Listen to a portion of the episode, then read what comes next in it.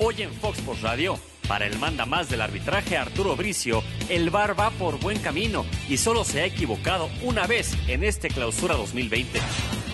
Si Boldi se concentra en su máquina, sin importarle el mal momento que vive su siguiente rival, las Chivas. A Mauri Vergara busca revertir el mal momento del rebaño y con triunfos honrar la memoria de su padre. Y con John de Luisa reprobando el famoso brunch de los seleccionados en Nueva York, inicia Fox Sports Radio.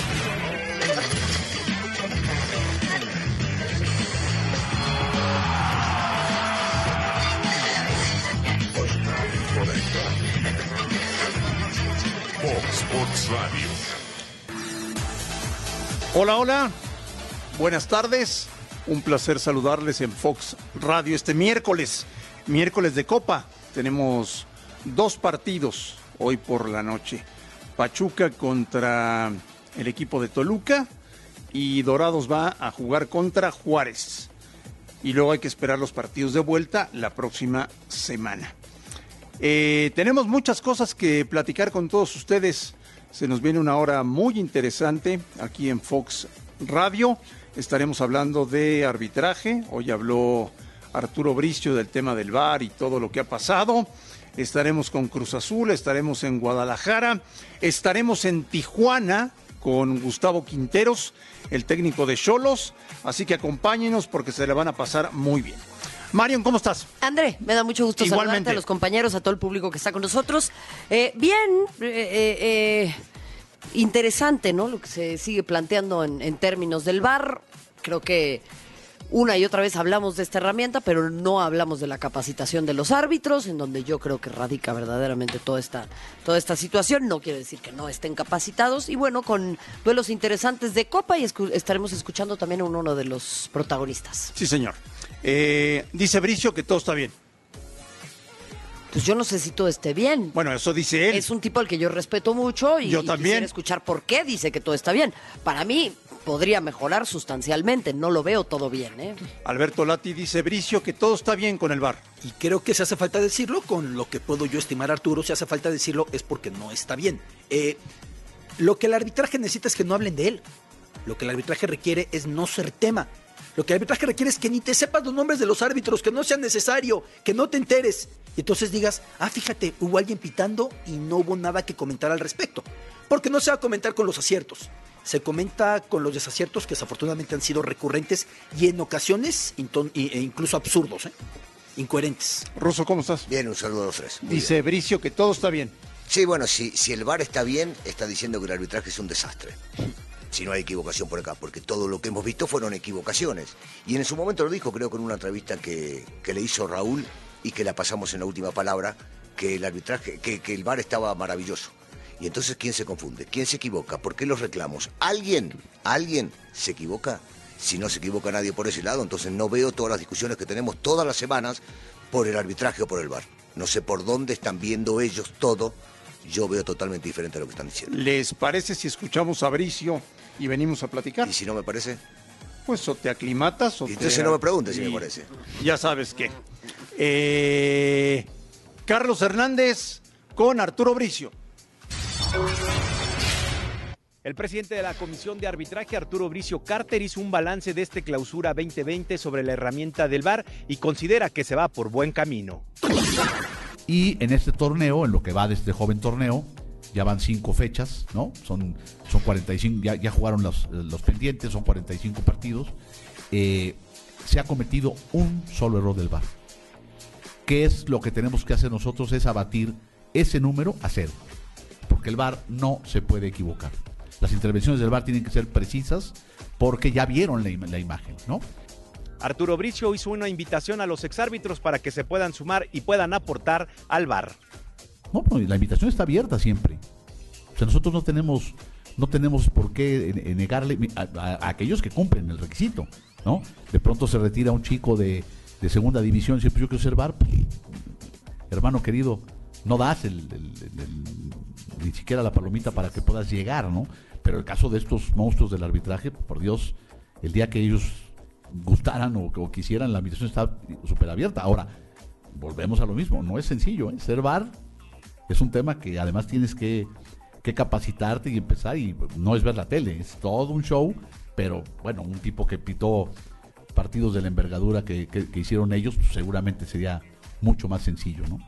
El presidente de, la Comisión de Arbitraje fue tajante, donde señaló que no hay línea por parte de los dueños o directivos de poner algún nazareno de su preferencia. es no hay ningún tipo de presión de los directivos para hacer un cambio. Los presidentes de- y dueños de equipos han sido extraordinariamente respetuosos con, el arbitraje en, lo que yo llevo de presidente y seguramente desde antes, porque esto no es un tema nuevo. Yo creo que el, el arbitraje se respeta bastante bien, ¿no? Informó para Fox Radio Carlos Rodrigo Hernández. Va un error, dice Bricio. Uno. Bueno, es que es una pregunta. Uno. Es una declaración capciosa, André. El error del VAR tal vez no es. El error es del árbitro. Al final sí. ¿O quién decide? A eso, a eso me refiero cuando digo entonces quién se equivoca. Claro. Si el VAR se equivocó una sola vez con todo lo que discutimos, quiere decir que los árbitros se, se- se equivocaron terriblemente durante toda la jornada. ¿Sí es cierto? No, bueno, alguien se equivoca cuando están todas las fallas que hemos visto y que hemos mostrado y que no hace falta enumerarlas. Pero es lo que hemos dicho en las Bueno, herramientas. entonces el ¿no, señor? Vicio está diciendo el árbitro está bien y el arbitraje es un desastre. Y el O sea, la calculadora es- no se equivoca, me No. equivoco yo, que no sé sumar. Bueno, Claro. ¿No? Y, el, y el colmo es que el árbitro va entrando a una curva de falta de compromiso, ¿no? Porque dice, si viene de allá, si me van a frenar. Antes eran árbitros más centrones, no me queda de otra. Chocaron André y el ruso, ahorita yo interpreto cómo, ¿Cómo? venían los cuerpos. ¿Chocamos tú y Es yo? un decir, porque los vi frente a mí. bueno, varias veces. ¿Chocamos? Varias. ¿De verdad? Ay, Varias. No. Sí, lealmente intentamos, pero. Lealmente. Sí, ¿Y luego sí. qué pasó? Leal. Y luego, si lo agarro afuera, le meto un madrazo. Bueno, bueno, En la cancha no. ¿Pu- ¿Puedo rehacer mi ejemplo? Sí. Chocaron No, el delantero y el defensa. buenísimo. Ah, ya. El delantero y el defen- Bien, defensa. bien, bien. ¿no? Sí. Ahí está. Chocaron existe. el delantero. No me agarra. No llega. Yo a mi edad lo paso, pero rápido. ¿Sí? Eso La quisiera liebre. verlo. La liebre. La liebre. La liebre. Eso quisiera verlo. Sería interesante. Hagan una apuesta. Si, si quiere, con mucho gusto. No, no, no, no. no. Aprovecho, No, yo contigo no aprovecho apuesto. el paréntesis, pero durante Río 2016 el ruso le hizo un túnel a la sombrita, que todavía Sí. está, no sé si fue en Bahía o en dónde fue, todavía está buscando la cadera, ¿no? El buen Rubén. No, no, está bien. No. Paso. Ya está. Ah, ah, Pero ya, ya fue. mira sus ojitos. ya. Se ponen cada vez más azules. No me hagas acordar que también se lo hice a Blanco. Ya pasó. Ni me acuerdo. pero es en el, prese- en el presente. A ver, lo que yo decía, cuando en otra época había un choque entre dos jugadores, el árbitro no tenía de otra más que interpretar la posición del cuerpo, la trayectoria y muchas variantes que ellos sabían. Hoy por hoy es ve para arriba. En la semana pasada, en la Copa del Rey, en el partido del Real Madrid que le elimina a la Real Sociedad, Ajá. ¿Te acuerdas que un punto en el Qué que- bueno, por cierto, ¿eh? Sí, sí, sí. Qué Y- bueno. Y también lo de después que el Barça quedó fuera. Que eso me vale. Qué bueno. A mí no. Beto, qué bueno. Des- Recordarás que cuando empiezan a caer goles y el árbitro, en vez de señalar al centro, nada más decía, espérense, revisamos. Hombre, métele juicio, métele ganas, métele personalidad. Eso es lo que también hace un Y árbitro. cuando hablamos de dónde, cuándo tiene que intervenir. Sí. Ramos hace el segundo gol, ¿verdad? Sí. En el partido del fin de semana. Sí. El planchazo que mete tres minutos Se antes que haber ido. Era de expulsión. Sí. Y arriba el bar tampoco lo ve. ¿No Y- se enteró? No, bueno. ¿Quién se tenía que? El árbitro, ido. seguro. Igual que el de Aguilera en Puebla. Igual que el de Aguilera en Puebla, a mí no me pareció Bueno, eso. pues a mí sí. Bueno, pero ya Bueno, tenemos pero dudas. sí, pero digo, ya tenemos dudas. tú argumentabas lo del balón que tocaba antes, en ese momento lo Sí. argumentabas. Pero lo que quiero decir es, el árbitro antes tenía errores, aciertos, pero tenía personalidad. Sí, Beto, pero si vamos Y a hablar de lo que, eso se va pasaba antes. Pero se va diluyendo, Marion. Pero hay que pensar entonces, ¿qué es lo que nos trajo hasta acá? La ¿Cómo llegamos La aquí? injusticia. Bueno, llegamos ¿Cómo- aquí. cómo- Sí. para, para, cuando decís cómo llegamos aquí por el tema del bar, Sí. No. fue un ¿Cómo, tema de lana de la FIFA. Cómo llegamos hasta acá? Porque el árbitro sí. empezó a convertirse en el personaje más expuesto del fútbol. Ajá. Sí. Y todo el mundo se le iba encima, Sí. y había muchos errores, y era injusto para los equipos, y había no sé cuántas cámaras de televisión, Super y se analizaba en todos los programas lo que hacía mal el árbitro. Entonces, la lógica es decir, vamos a darle más herramientas para poder trabajar. ¿Qué pasó en ese proceso? Que ahora esa herramienta al árbitro le está jugando en contra otra vez. Pues sí. El árbitro queda Sí. mal No, con no, sí me no estás hablando de. México. No estás hablando de México. No, a nivel mundial. A nivel mundial. A nivel mundial. Sí, Sí, es una crisis mundial esto. Sí. O sea, el, concepto Sí. del VAR. Ahora, Por ya supuesto. dijo Infantino la semana Llegó pasada para hacer justicia. que el VAR se está utilizando mal. Ajá, por supuesto que sí. Ya lo dijo el presidente de la FIFA. Ajá. Que, por supuesto, primero entró el bar por un tema de dinero. ¿Estamos de acuerdo? Servía que entre el bar para ganar dinero y ellos sabrán, la gente que lo organizó, cómo lo ganaron. No hablo de México, estoy hablando de la gente que permitió que ingrese el bar. Pero por el otro lado, lo, lo vamos a escuchar a Quintero y vamos a escuchar a muchos técnicos que lo dijeron también. Esto no es el fútbol, la esencia del fútbol. Si ya te metes, está bien. A mí no me gusta el bar, pero ya lo metieron, posiblemente porque yo sea viejo. Entonces solo para ayudar, no para perjudicar. Está perjudicando al fútbol y al arbitraje.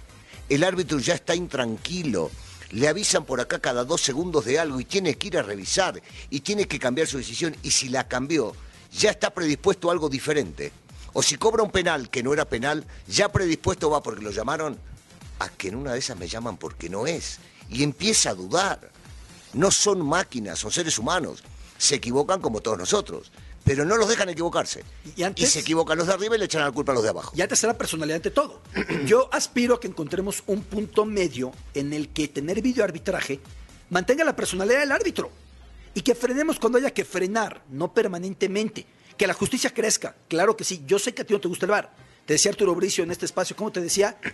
no se va a ir, ¿no? Como en en esas Sí, palabras. llegó para quedarse. Llegó para Lo quedarse. siento, sí, pero para mí esa no es una respuesta lógica Sí, o válida. pero- Está bien. sí. Eh, Lo, lo entiendo Arturo y va a defender Pero ya su si trabajo. se va a quedar, tenemos que encontrar la Que manera de que se quede y con árbitros que mantengan la personalidad. Ajá.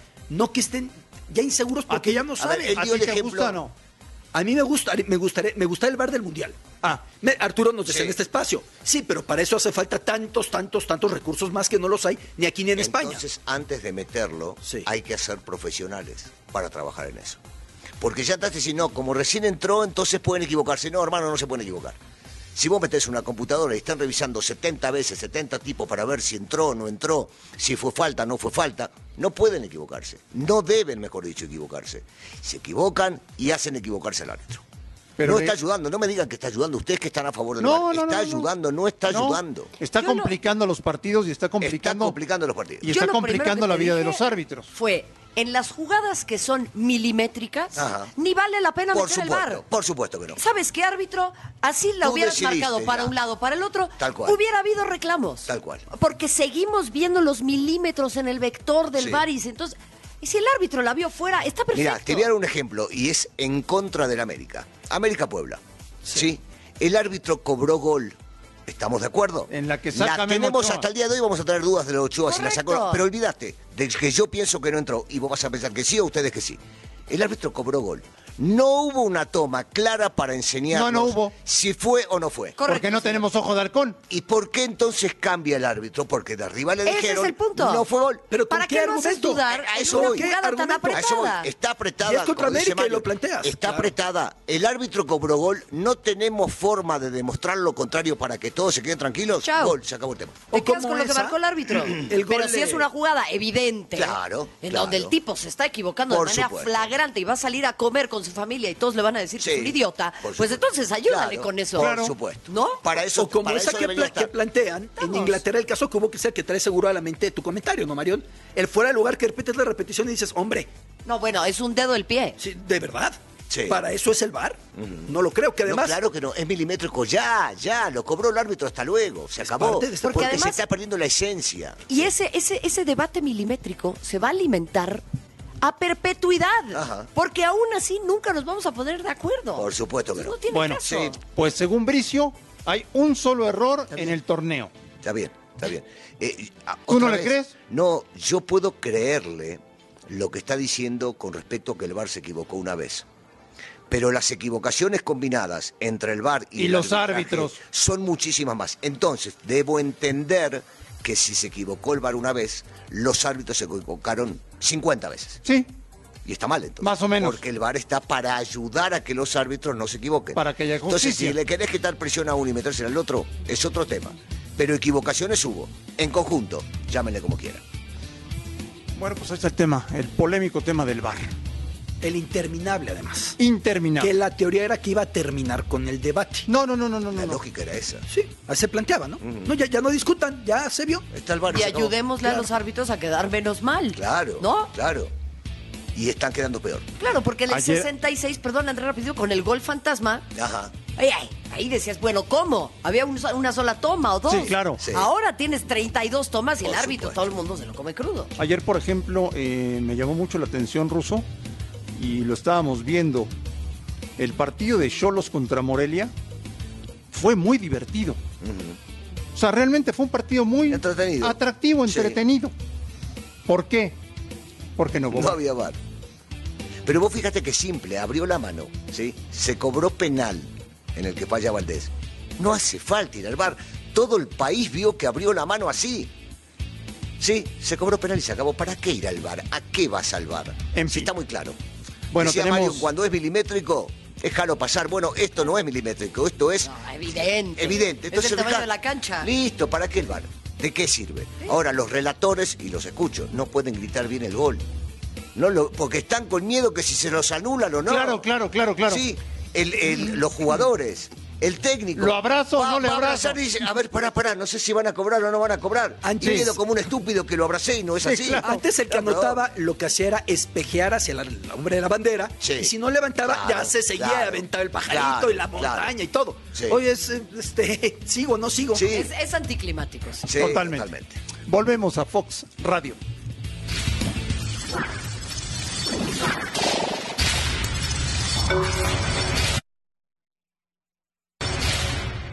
A Cruz Azul no le importa el momento que viva su siguiente rival, las Chivas Rayadas de Guadalajara, pero sí esperan la mejor versión del equipo de Luis Fernando Tena, ni le interesan ingredientes extras como el reencontrarse con Ricardo Peláez. Robert Dante Siboldi confía en que el trabajo siga siendo la clave para el buen momento que atraviesa este equipo en este clausura 2020. Pero Yo soy muy respetuoso del rival y no me compete y no me corresponde a mí opinar sobre las circunstancias y las situaciones que está viviendo el equipo de Guadalajara. Creo que Luis Fernando está tratando de hacer un, equipo competitivo, está tratando de, con los jugadores, con el plantel que tiene, poder sacar resultados, es lo que te puedo decir. Y es un, es un equipo que mm, puede despertar en cualquier momento, si bien no le está yendo bien ahora pero no hay que confiarse. Nosotros eh, tenemos que enfocarnos al mejor, que vamos a enfrentar al mejor Chivas, al mejor Guadalajara, y, y, este, y tratar de hacer un gran partido allá para quedarnos con los tres puntos. Creo que vamos en camino, creo que estos últimos tres partidos que disputamos, en los cuales el equipo se vio mejoría y se vio una, una buena recuperación en lo futbolístico, creo que vamos en ascenso. En decirte un porcentaje no, no, no te podría decir, no sabría decirte cuál, pero sí vamos camino, sí vamos creciendo, este equipo no tiene techo, creo que, que tenemos mucho para dar todavía. Será este jueves cuando finalmente Jonathan Borja pueda tramitar la visa de trabajo e incluso estaría en la convocatoria para este duelo, mientras que Yoshimar Yotun tiene altas posibilidades de figurar entre los 18 convocados. Reportó para Fox Sports Radio David Espinosa. Cruz Azul va a Guadalajara. Buen partido, ¿no? Sí, bueno, sí. Tiene su morbo. Por supuesto, más que nada por lo- todo lo que se refiere y alrededor de, de- de Chivas siempre va a existir, pero que Cruz Azul ha levantado. Y en el momento que levanta Cruz Azul, ves un partido que es más allá de los clásicos, es un partido que llama mucho la atención. ¿Y las Chivas, Marion? Pues puede ser un punto de inflexión, André. Ojalá. mí, ¿no? O sea, el tema, eh, después de, de lo que aconteció con, con el conjunto de Tigres, Chivas sigue levantando mucha expectativa que no cumple. O sea, yo creo que Tena es un tipo muy serio, que trabaja muy bien, que, que- que- que- que creo que tiene todos los blasones para estar ahí, pero yo no entiendo qué es lo que pasa con los futbolistas. ¿Tú crees que Porque Tena- no es el único que ha tenido ese problema. No, yo lo sé. Con este plantel, con otros planteles, con, sí. con refuerzos, sin refuerzos, o sea, ¿Tú crees que Tena termine el torneo? Por eso te digo que para mí esta fecha puede ser un punto de inflexión. A Guadalajara le viene recibir a Cruz Azul, ir a Tijuana Y bueno, y recibir a León. por eso te digo, o sea, porque si de acá empiezas a agarrar una racha negativa con esos dos partidos que se te vienen, puede ser una situación muy complicada para Atena y ahí es en donde te digo que es, es, es fácil entrar en una zona de, de complicaciones, especialmente después del partido que vi contra Tigres. Bueno, del otro lado, en Guadalajara, hoy un merecidísimo homenaje para Jorge Vergara. Ahí estuvo su hijo, Amauri. El presidente del Club Guadalajara, Mauri Vergara, recibió un reconocimiento post-mortem a nombre de su padre, Jorge Vergara Madrigal, para honrar su memoria en el Palacio Legislativo. A pesar de que Mauri Vergara evitó hablar de la parte deportiva, del momento que vive las Chivas, sí dijo que la mejor manera de honrar el legado de su padre es llevar al equipo hasta lo más alto. Queremos eh, despedir a mi padre con grandes victorias, con eh, gran tradición, con los valores que caracterizan a Chivas y regresando al lugar que se merece. Más que sentir una presión, es una inspiración y un, empuje para no solo para mí, sino para toda nuestra organización, para todo el grupo. Los directores pedí que me acompañaran a los directores de Chivas y de OmniLife por una simple y sencilla razón. Quería que vieran el compromiso y el tamaño de responsabilidad que tenemos hacia muchísima gente y que se inspiraran y, y me acompañaran en esta búsqueda de, de seguir continuando el legado de mi padre. Estamos haciendo muchos en el interior del equipo para dejarle muy claro a no solo a los del primer equipo, sino femenil, fuerzas básicas, a los chicos. He recibido comentarios increíbles de los chicos de cómo las frases de mi padre, las enseñanzas, los valores siguen permeando hacia el interior de Chivas y creo que eh, hoy aún con más fuerza. ¿no? Ya hablando del primer equipo, las Chivas entrenaron la mañana de este miércoles a puerta cerrada en las instalaciones de Verde Valle, ya pensando en su compromiso de la fecha 6 del torneo cuando se midan a la máquina celeste del Cruz Azul. Reportó para Fox Radio, Natalia León. Se le nota tranquilo, ¿no? Sereno. Sereno.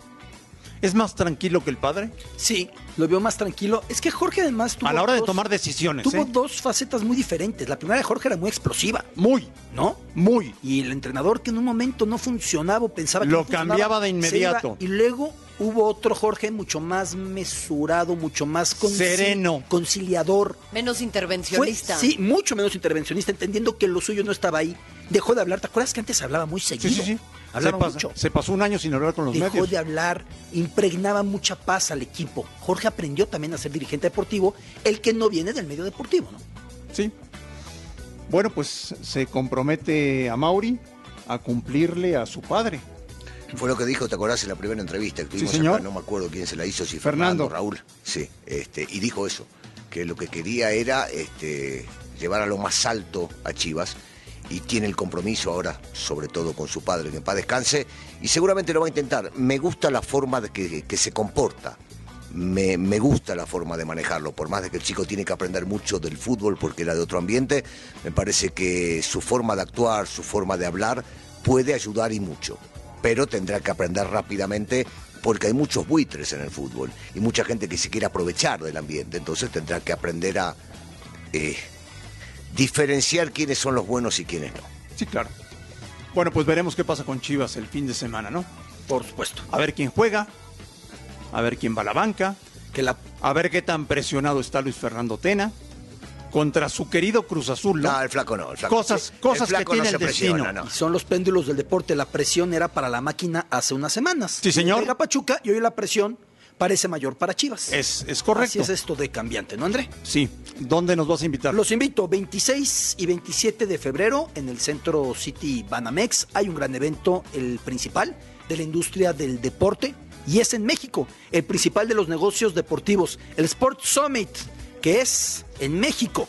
Estos dos días se reunirán personalidades como el fenómeno del fútbol Ronaldo Nazario, como John de Luisa de la Federación Mexicana de Fútbol, Mauricio Sulaimán, presidente del Consejo Mundial de Boxeo, Federico González Compeán, director del Gran Premio Fórmula 1, así como las principales figuras del deporte. Los invito a que anoten el código que aparece en pantalla y lo ingresen en el sitio web sportsummit.mx para obtener 30% de descuento solo por esta semana esta promoción. Sport Summit México, todos los líderes, todos los deportes, André Marín. ¿Qué días? 26 y 27 de febrero. Perfecto.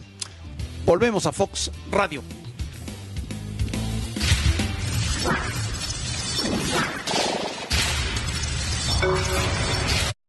En América, los extranjeros Leo Suárez, así como Sebastián y Santiago Cáceres, entrarán a doble sesión para continuar con su trabajo de adaptación, mientras que Federico Viñas practica al parejo de sus compañeros y podría ser opción para el duelo de este sábado contra el Atlas en el Estadio Azteca.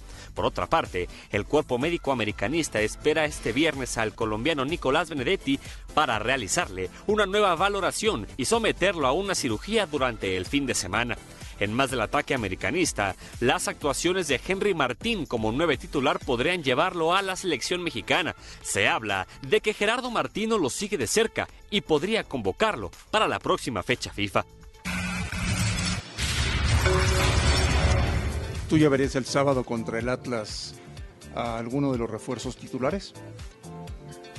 No sé. Cáceres el central, no. Cáceres el porque están contención, jugando los dos. puede que- que sí. eh, es que jugó bien el oso. Jugó bien el oso. Tuvo bien buen partido. Le- Yo Leo creo que a Suárez. Richard no se lo tocan. Leo Suárez. Y Leo puede, puede llegar, puede llegar a estar dependiendo de cómo se encuentren los otros. Eh, si, si están todos, todos bien, la única duda que tengo es la de Viñas, que podría llegar a jugar. Jugar con dos nueves. Jugar, sí, con Viñas y Henry. Después me parecería raro tocar algún, otra, Sí. algún otro elemento. ¿Seguirá jugando Ibarwen atrás de los delanteros? Es que si juega Viñas, yo no lo veo Ibargüen jugando allá. ¿Lo ves por fuera? No va, exacto, no va a cambiar todo el esquema. Entonces, en una de esas, Miguel se decía por empezar como jugó el último partido y después sí, es con el correr de, de ese mismo partido, de los que vengan, cambiar el sistema. Porque sí le dio resultados Ibargüen ahí. Entonces habrá que ver qué decide. Lo que pasa es que a Córdoba no lo puede sacar, jugó muy bien. Gio está levantando el nivel y está jugando bien. Ibargüen, por supuesto. Al centro delantero no lo vas a sacar a Henry Martin. ¿Y los del medio? Sí jugaron bien. Sí, claro. Tanto Córdoba como el Oso jugaron bien. Entonces me parece que no va a haber muchas modificaciones. Y el América O hasta la- te diría ninguna. A la espera de que llegue Benedetti, ¿no? A México para hacerle Bueno. el, Las el tema de las últimas pruebas, ¿no? Y sí. Ahora, por lo que escucho decir al ruso, eh, ya no le está yendo tan mal al América, ¿no? Digo, tiene, tiene lindos problemas Miguel Herrera. Ah, no, bueno, ahora con Ahora que tiene llegaron, dónde elegir. Tiene, tiene- va a tener para elegir. Ya no, ya, o sea, ese paraguas ya no lo puede abrir. No, eh, el tema es que se veía que faltaba competencia adelante. Con el regreso de Viñas ya tenés dos centrodelanteros que juegan en esa posición. Ya este, lo inventó a, a Ibarwen como volante ofensivo detrás del delantero y le resultó. Ya van dos partidos. Eh, Gio regresó a su nivel. El chiquito cada día demuestra que juega mejor y hablo de Córdoba. Entonces, hoy los que llegaron tienen que competir contra esos que están jugando bien. Quiere decir que el plantel está más Ahora vasto. sí, y, y Está que es lo que Miguel mejor sabe hacer. Sí, sí. Poner a competir a sus futbolistas y, Y que tener jueguen opciones. Ahí está. Y acaso también un tanto ruso que los fichajes del América no son figuras que ya explotaron, sino que terminan por explotar acá. Entonces no hay ni uno que llega acá diciendo ya tiene su puesto en cuanto usted en México juega. Hay un 11 por ausencias, por bajas, por lesiones que existan, que está ahí en, en el equipo. Fíjate que y ninguno tiene el pase directo. Cáceres, el argentino, Sí. por ejemplo. El chico ya fue titular en Vélez. Sí. Fue titular en Villarreal. No Sí. salía del equipo, jugó Copa UEFA. Cambiaron técnico y ese lo técnico, borraron. ese acabó. jugador y es para que juegue titular. Sí. Pero fíjate lo que generó en el Oso González, por ejemplo. El Oso, para mí, jugó un partidazo el partido, el, el anterior. Motivación. Y entonces la pelea ya está, claro, la disputa es mejor y, Y eso- es mucho mejor para el técnico. Y eso también es, o eso sobre todo es dirección técnica. ¿eh? Sí, Oye, claro. Russo, es quitarse es un- la zona de confort. Es un plantel joven, ¿eh? Es un plantel joven, están comprando, están comprando gente joven. Yo sigo insistiendo con el tema de Viñas. Cuando vino para acá nadie lo conocía, decían de dónde viene, cómo es un equipo chico, de dónde viene Uruguay, qué va a rendir y no sé cuánto. Y prácticamente le taparon la boca a todo el mundo. O sea, están buscando chicos que se destacan siendo jovencitos, como en su momento lo hacía don Panchito Hernández, que para descanse. En aquel Bueno. momento buscaba jóvenes también. Así llegaste tú. Bueno, llegaron muchos, muchos. El rival es el Atlas. El mejor era yo, Le vales el Atlas. ¿Tú eres el mejor? siempre, Ya. siempre. El Atlas es el rival. El number one. Debería ganar el América, ¿no? Siempre que juega en América tiene que jugar para Por ganar. eso, de local contra el Atlas debería ganar el América. No hay, no hay, no hay lógica en el fútbol. hay O les va a volver a pasar lo de Juárez. Espero que no. No digo, yo No, pregunto. yo espero que no. Yo te contesto, espero que no. Esperemos que no. O sea, así, así te quedas sin comida un par de semanas. No, Sería no, no, maravilloso. no, no, no. ¿Llenaste la despensa? Perfectamente. Está llena. bueno, ¿Sí? Entonces, te, está bien. Hiciste lo que debías hacer. El América pierde tres partidos por año. Tenés que tener mucho cuando Solamente pierde. tres partidos Tres, por año. cuatro del año, no más. No más. Así te duela. Somos como osos. No, bueno. Guardamos todo Ustedes guardan y todo, luego sí. invernamos. Sí, sí, sí, sí. Sí, si no, no comen. Claro, eso, O si blanco no comen. eso piensas tú. No, eso sé ¿Qué pasa? No, pero para Si nada. No, no morfan. Para Sí, nada. Sí, sí. Pero Para no nada, no para pasa nada. no pasa nada. Esto da para hablarlo. Bueno, qué lindo el muchacho este. Mm. Qué, bárbaro. Qué cosa, ¿eh? No, bueno, qué bárbaro. Pero el bueno. jovencito, el El chiquito. jovencito, sí. Sí, sí, sí, sí. ¿Cómo decías? ¿Presionado? ¿Estás presionada? Sí, sí, yo en una zona No. de confort. Ah, bueno, bien. Jamás. Vos también, estamos todos igual. La verdad, sí. Sí, sí. Nos hemos acostumbrado. Así, mira. Maravilloso. Así recostadita. ¿Estás en tu zona de confort? Claro, por eso llegué hasta acá, Ajá. Claro. Bien, haciendo así, bien lo tuyo. Bien lo tuyo. regalado, Facilito. por el nombre. Sí, todo esto por unas declaraciones de el técnico del Atlas el día de hoy, donde dice que él no vive presionado en su profesión, que el día que se sienta eh, presionado volverá a los medios, porque ahí hay una zona de confort Ujú. y hay una tranquilidad que no se encuentra en el fútbol, ¿no? Bueno, que si supiera que nuestro jefe nos tiene con la soga acá cada vez que perdemos algún rating, entendería que no vivimos en Lo zona cual de pasa confort. poco, dicho sí, Yo sí. llevo, yo llevo 32 años, 32 años ininterrumpidos en la televisión. Me levanto y todos los días a las 7 de la mañana estoy con el rating del día anterior en la mano, Ajá. preocupado. Pa- para ver si llegamos acá con buena cara o te van a recibir con mala cara. Exactamente. Sí, sí, sí. Y- Así son todos los días. Y precisar que en todo medio, sea dirigiendo, sea jugando, sea gestionando, sea en el periodismo, escribiendo, hablando, en todo medio puede existir un segmento que lo haga en zona de confort, Ajá. que lo haga sin esfuerzo, que lo haga con desgana. Y en todo medio podrá hablar, a ver quien se esfuerce, quien sea autocrítico, quien sea analítico, quien busque innovar, quien busque hacer las cosas mejor. La generalización, o más bien tú lo planteas con términos más claros, la universalización, no nos lleva a nada, pero sobre todo a entender que no podemos denostar un sitio en el cual estuvimos trabajando antes. Y es el caso de Rafael Puente Jr., ¿no? Yo, yo creo que de- denosta una profesión que es muy, muy maravillosa. Es una profesión no únicamente en el término deportivo, sino la- el periodismo en general, que le ha ayudado mucho a, a- a este país y a un montón de cosas. Y yo creo que además es muy triste porque habla muy mal de él, ¿no? Si él cayó en una zona de confort, no es por la profesión, es por una falta de exigencia personal. Habla muy mal. Sí, sí, sobre todo habiendo, eso, ¿no? habiendo estado en los medios. Me parece que es una irresponsabilidad, se equivocó, declaró mal y seguramente tendrá que asumir la responsabilidad o disculparse, tan simple como es. Sí. Totalmente de acuerdo. Bueno, pues eh, después de unos anuncios, vamos a platicar con el técnico de Cholos, con el señor Gustavo Quinteros. Volvemos a Fox Radio.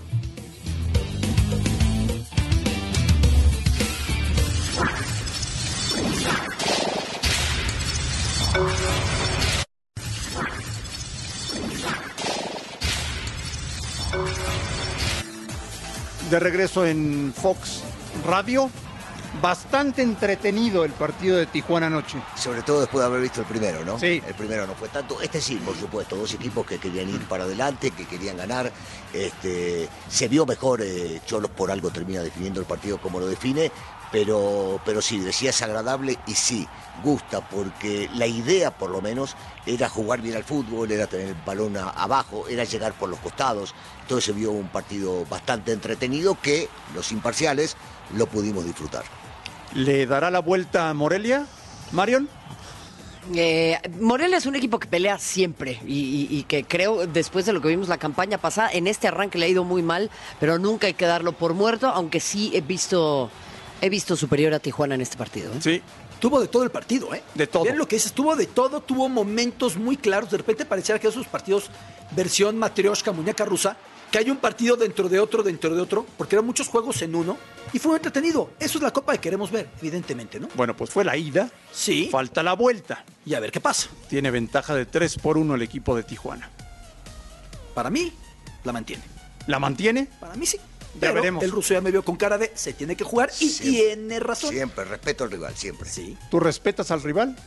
Siempre. ¿Siempre? Eh, Hay que, hay que jugar los partidos, está demostrado ya, hay ejemplos, hay miles. Pero hay, hay, hay un pálpito, se puede tener un pálpito, como ¿Lo dicen tenés? en, en Argentina. ¿Lo tenés? Yo le decía, André, para mí veo mejor a Tijuana por lo mostrado en este partido, pero nunca hay que dar por muerto a Morelia. Para mí se puede mantener. Además juegan en liga.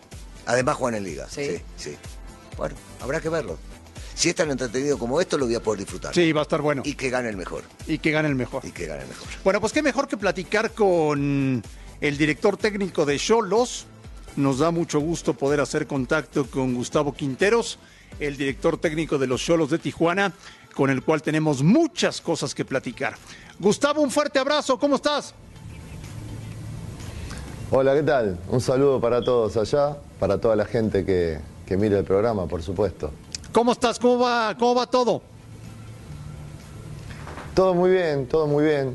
Trabajando mucho, tratando de, de armar estos partidos seguidos, de armar el mejor equipo posible para cada compromiso. Y ahora ya terminó el de Copa, ya tenemos que entrenar y ya entrenamos, por supuesto, y tenemos que pensar en el partido de Liga. Apenas termina el de Liga, tenemos que pensar en la revancha en Copa, así que son, son días importantes donde hay que tratar de no, de no cometer demasiados errores en la convocatoria, en la formación, analizar bien al rival, tratar de, de buscar la mejor opción para, para afrontar todos los compromisos con lo mejor, ¿no? Eh, Gustavo, ¿qué tan bueno es tu plantel? Tenemos un buen plantel.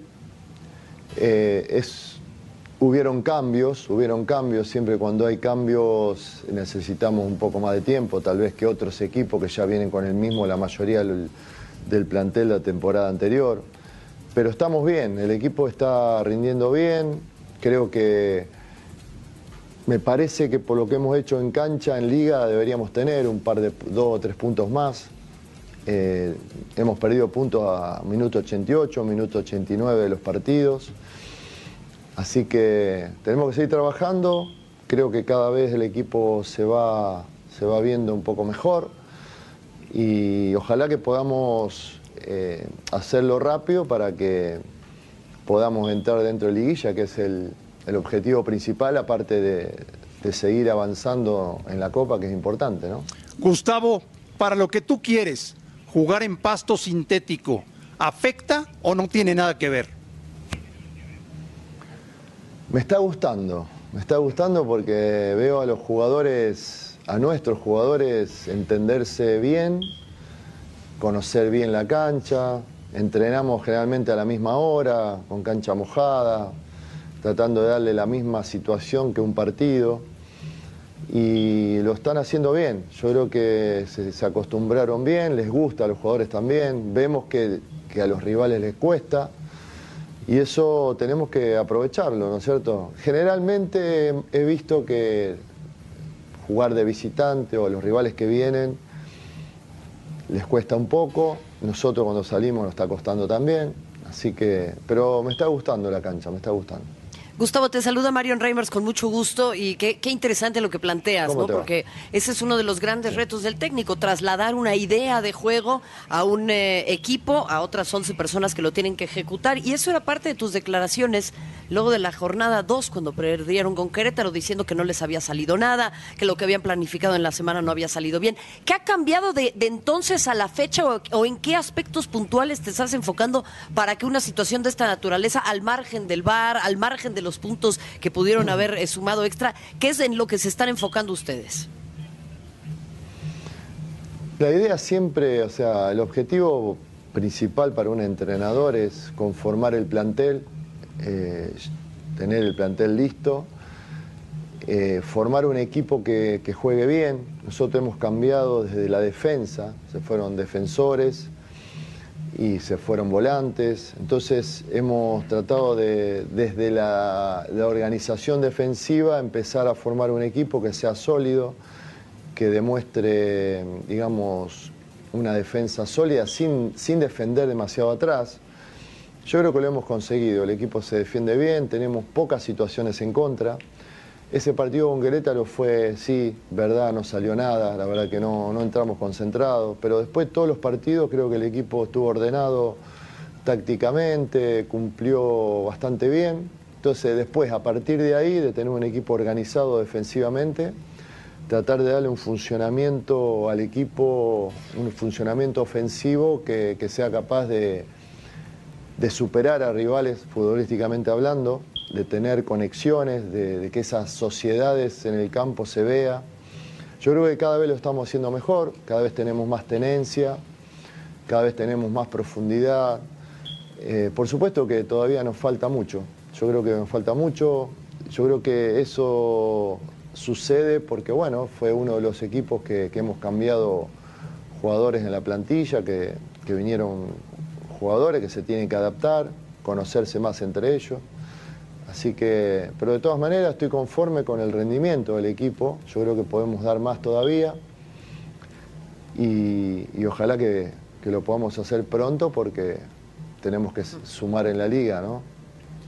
Gustavo, te saluda Alberto Lati. Eh, sobre todo plantearte, Gustavo, muy bien, plantearte, esto es una especie de serie de básquetbol o de béisbol, tres partidos al hilo, Morelia, Tijuana. Sí. ¿Cómo determina esto el planteamiento? ¿Cómo determina esto el primer partido hacia el segundo? ¿Cuánto va cambiando lo que ya viste, lo que vas a modificar? Porque sí es una, es una condicionante especial, ¿no? Tener tres cotejos consecutivos contra los mismos.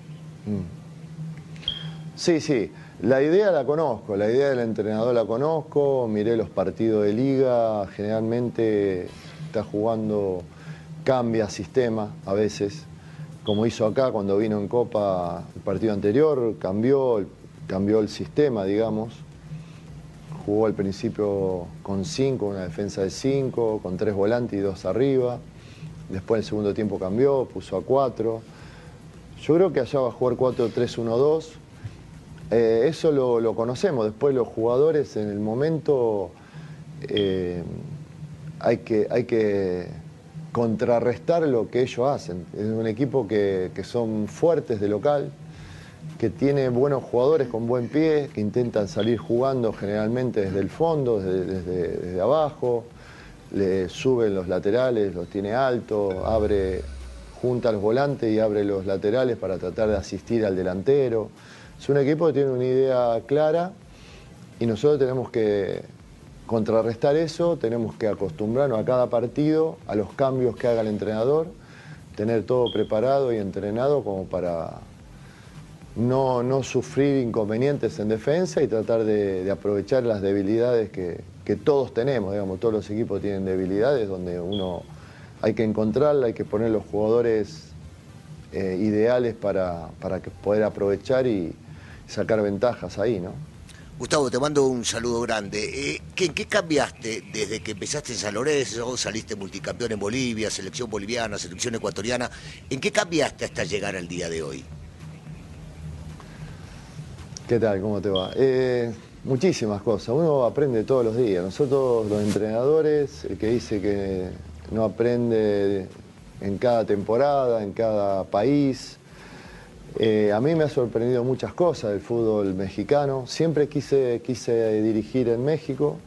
Me parece un fútbol extraordinario, eh, un fútbol muy competitivo, donde se juega con mucha intensidad, donde cualquier equipo te puede ganar, donde faltan 5 o 10 minutos y, hay dos o tres goles. Es un fútbol que siempre quise estar y he cambiado mucho la experiencia, el aprender todos los días de, los errores, de, cómo planificar. Yo creo que cada vez uno planifica mejor, yo cada vez quiero ser mejor profesional, trato de, analizar mucho a los rivales, de, de entrenar todo lo que, lo que pueda durante la semana para poder, eh, y en todos los detalles, no dejar nada al azar, tratar de, de quedarme tranquilo que cuando llegas al partido llegas analizando todo al 100% y, y entrenando todo lo que tenés que entrenar para poder superar al rival. Gustavo, yo quisiera eh, preguntarte un tema un poco más abstracto, digo, aprovechando que te tenemos y que nos estás dando tu tiempo para hablar eh, del tema del tema del bar. En el fútbol en general ha sido una situación problemática, a algunos les gusta, algunos no les gusta. Acá en, en México se asegura que esta temporada solamente ha habido un error. Eh, Ajá. No, yo estoy Eso- citando, Ruso. eso dice Bricio. No, Sí, sí. Ruso. Eso ver. dice Bricio. Pero no te enojes conmigo, No, bueno, Gustavo, ayúdame, se está enojando Hubo conmigo el ruso. 700 errores encima de todo paran el juego, demoran, dejan. no. Bueno, está, te, perdón, te- Mario, te perdón, darás perdón. cuenta que, que el Sí. ruso es fan del bar. eh, Le encanta. Le encanta, es, es su, su nuevo cambio favorito del fútbol, pero no sé qué opines tú. No, la verdad que no, me gusta el fútbol, digamos, más dinámico, con continuidad. Cuando se para demasiado no me gusta tampoco. Me gusta que haya justicia, o sea, a mí me parece perfecto que se analice una jugada determinante en un momento donde hay muchas dudas, que se vea, se revise, pero no parar continuamente, no, eso sí no me gusta. Pero de todas maneras, ojalá que esto sea una herramienta que pueda cada vez ser más, digamos, más justo, que, el resultado, que no hayan goles injustos, que un metro en offside, y- o que entre la pelota dos veces y no se cobre el gol. Todas esas cosas me parece perfecto que el VAR exista, que pueda determinar justicia, pero cuando ya se para demasiado no me gusta. No me gusta, comparto ya, se- ahí. ya se busca cualquier pretexto para ir al bar, parecería que están arbitrando desde arriba, ¿no? Sí, da la impresión. Exactamente, exactamente. Sí, sí. Se corta mucho el juego, no, no, le- a veces los partidos son dinámicos, con intensidad, de ida y vuelta, y pararlo mucho es como que va en contra de la, la naturaleza del juego. Oye, Gustavo, una última pregunta.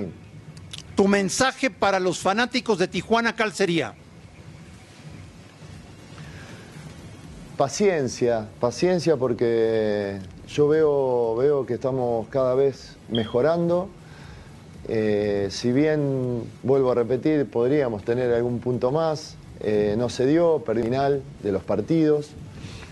Eh, creo que el equipo llegaron jugadores que tuvimos que poner bien físicamente, que venían de otros, de otros torneos donde habían- estaban de vacaciones, tuvimos que trabajar durante el campeonato para mejorar, para que ellos se puedan poner bien futbolísticamente.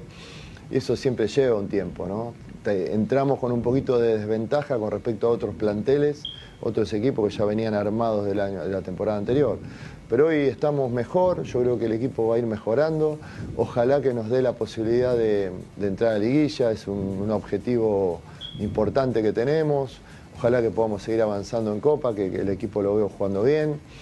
Así que le pido paciencia, que vamos a terminar la temporada armando un equipo muy competitivo, que juegue bien al fútbol, que sea protagonista, que pueda eh, jugar de igual a igual en cada, en cada estadio, en cada ciudad y ojalá cumpliendo los objetivos deportivos. ¿no? Gustavo, gracias por todo. Bienvenido al fútbol mexicano y estaremos muy en contacto. Bueno, muchísimas gracias, un abrazo para todos, saludo a toda la gente. Gracias, Gustavo. Gustavo Quinteros, el director técnico de los Cholos de Tijuana. Y a diferencia, Ruso. No, no, no me preguntes a mí, no. Del segundo partido, Sí. este nos quedó a deber, ¿no? Sí, estaba para dormirse. Por momentos estaba, lo vimos juntos y, y nos poníamos a hablar más que ver el partido. Penal. Claro, sí, sí, está bien, está la mano abierta, me parece que el árbitro no necesita. Ahí va, de esto hablaba cuando le dije a Gustavo. No necesita VAR para esto, no hace falta confirmar que la pelota pega en la mano. ¿Estamos de Eso es acuerdo? penal, siempre. Abrió la mano, se No, acabó y el habla tema. de ahí. la confianza que él tiene en su decisión. Sí, sí, por supuesto. Hubiese cambiado el trámite del partido si, si, si se concreta, es normal, el gol este, cambia totalmente lo que puede llegar a buscar un equipo y el otro. Eh, el partido sí no me gustó mucho, acá la lesión de Craneviter se le queda sin intención del rival, por supuesto, la tierra enganchada prácticamente en el piso y le caen encima de él. Sale caminando, ojalá sea solamente, no sé, algo de- del tobillo De- muy simple. decía Mohamed que exactamente, que le caen arriba del tobillo, que se resiente, que, que no se sentía cómodo en la cancha por el dolor que estaba sintiendo y que hoy en Monterrey le iban a sacar alguna placa. Sí, ojalá, ojalá sea solamente eso. Hemos visto distensiones de, de tobillo muchas veces. en Un esguince, ¿no? Un esguince que puede llegar a ser normal y de repente en una semana ya está. Ojalá se pueda recuperar porque creo que sí tiene para, para mostrar cosas Craneviter. La clave está en lo que dice el ruso. Cuando un futbolista abandona caminando, eso siempre es una extraordinaria señal. Y todavía tenemos para hoy a la Copa MX Pachuca frente a Toluca y Dorados enfrentando a Juárez. Ayer, a las eh, 6.55, otro 8.55, André. Ayer se suponía que iba a jugar Pizarro con el Monterrey. Sí. De última hora le avisan a Mohamed, ¿sabes qué? No lo puedes utilizar, lo tienes que mandar a la tribuna y parece que todo está arreglado con Miami. Sí, él decía que no no ves mi playera y unas respuestas ahí medio. Muy pisado. Sí. Eh, eh, el que se va a Miami, Que que, ya, no, Miami, ya no sabe si es el Inter o cómo va a ser, ¿no? Porque parece que el Inter de Milán ya, Ya no lo- que sí. ya no en puede, no- 2014 registró el nombre Inter, por mucho que diga Miami. No, pero es que fíjate que en el fútbol No lo puede utilizar. la marca Inter es del Pero bueno, el equipo es de Miami. Sí, sí, y para allá tiende a ir Pizarro, que fue la nota de ayer, ¿no? Pizarro y lo de Craneviter, que es el refuerzo bomba del torneo, que a la primera sale lesionado. ¿Tú harías lo mismo que Pizarro? Sí, sí, digo, si encuentro la oportunidad, si creo que ya lo di todo al fútbol mexicano, si no me aparece una oferta como el Aunque de Europa, tengas 25 años. Bueno, si no le aparece una oferta de Europa, acá el chico ganó todo, les guste o no les guste, los números son tan fríos como eso. Le aparece una oferta para ganar mucho dinero, salvarse él y su familia, hay que estar en el lugar de él para después decidir. Es muy simple, el chico decide eso y está bien. Ahora, si hablas de, de lo futbolístico, del crecimiento, posiblemente haya algunos que les interesa tanto o no. Pero si va a Europa hubiese tenido que rescindir dinero, punto número uno. No vivir donde quiere, ir a un equipo de media tabla, cobrar menos dinero y andás a ver si va a jugar. Porque tiene que ir a pelear. Nos vemos, María. André, un gusto. Uy, qué Beto, bueno. Dale, un placer. vamos, vamos. Ruso, Dale, que estoy apurado. un placer, ¿eh? Sí, para mí un también, placer. sí, dale. Espera, Un fuerte abrazo, aquí los esperamos el día de mañana. platicamos, Ruso. No, va.